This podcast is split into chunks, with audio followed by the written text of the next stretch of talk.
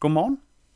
Det er torsdag den tolvte maj, og her til morgen der læser jeg fra Markus evangeliet kapitel ti, vers tretten til vers enogtredive.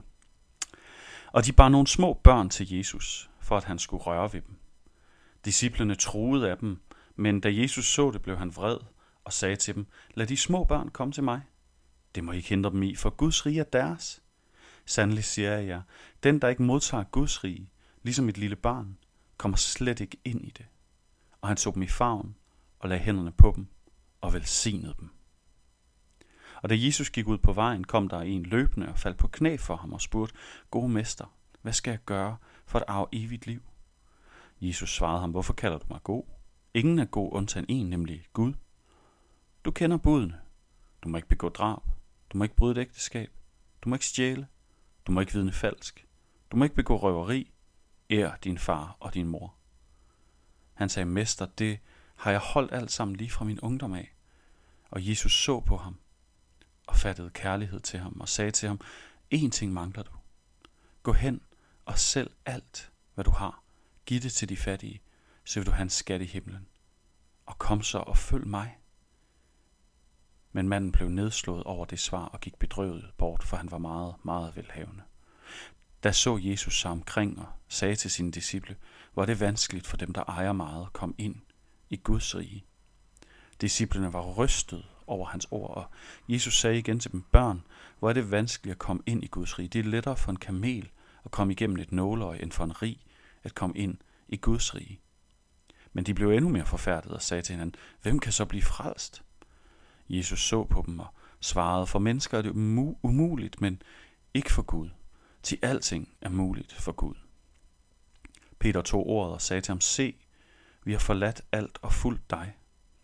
Jesus sagde: "Sandelig siger jeg jer, der er ingen, der har forladt hjem eller brødre eller søstre eller mor eller far eller børn eller marker på grund af mig og på grund af evangeliet, som ikke får det hundreddobbelt igen nu i denne verden, både huse og brødre og søstre og mødre og børn og marker, til lige med forfølgelser og evigt liv i den kommende verden. Men mange af de første skal blive de sidste." Amen. Jesus han møder dem, der er allermindst værd i den her beretning, og dem, der er allermest værd i samfundets øjne.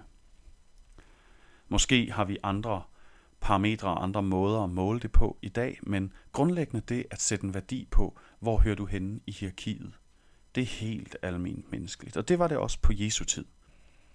Så da Jesus han møder børnene, så møder han dem, der var lige over slavernes øh, værdi, og selvfølgelig under øh, enhver mand, fri mands værdi. Sådan var det.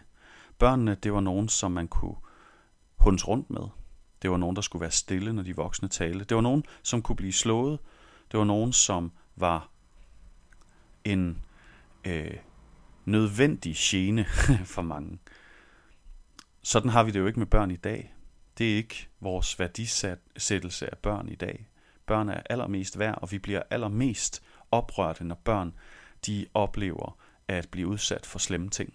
Bare tænk på de sidste ugers historier fra kostskoleverdenen. Jesus han er revolutionerende, når han siger: "Lad de små børn komme til mig. Guds rige er deres." Man kan ikke engang komme ind i Guds rige, hvis man ikke tager imod det, ligesom et lille barn. Og den måde, han lader dem tage imod det, det er, at han lægger sine hænder på dem og velsigner dem. Fuldstændig som vi gør ved dåben i kirken i dag. Lige efter møder han en af dem, der er allerhøjst rangerende i datidens samfund.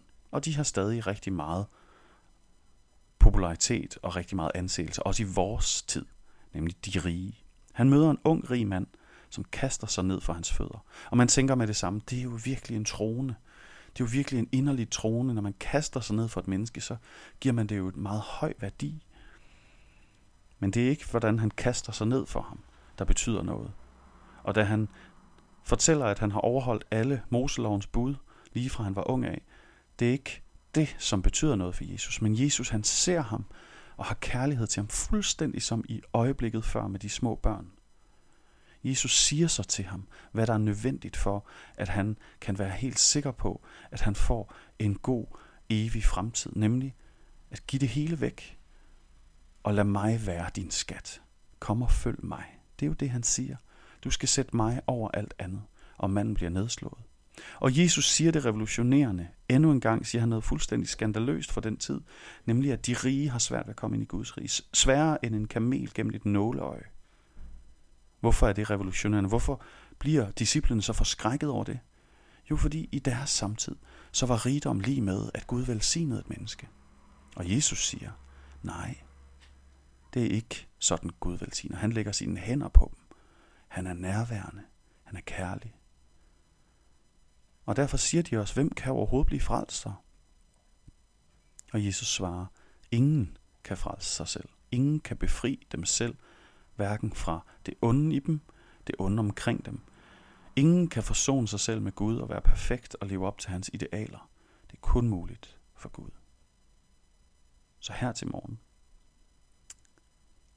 så må vi spørge os selv, om vi går til Gud, som om vi var børn, eller vi går til Gud som den rige, der føler, at han har styr på det meste, men lige har brug for den sidste, det sidste nøgle, den sidste hjælp med lige at komme helt på den sikre side. Gud, han står der med armene klar til at lægge hænderne på os og velsigne os. Og han står også klar til at sige til os, at om vi har gode eller svære vilkår i den her verden, det er ikke et udtryk for, om Gud han elsker os, vil os, accepterer os. Lad os bede sammen. Herre, tusind tak, fordi du velsigner dem, som er små i verdens øjne. Dem, som bare kommer til dig helt uden at have styr på noget. Hjælp os til at se os selv på den måde. Amen.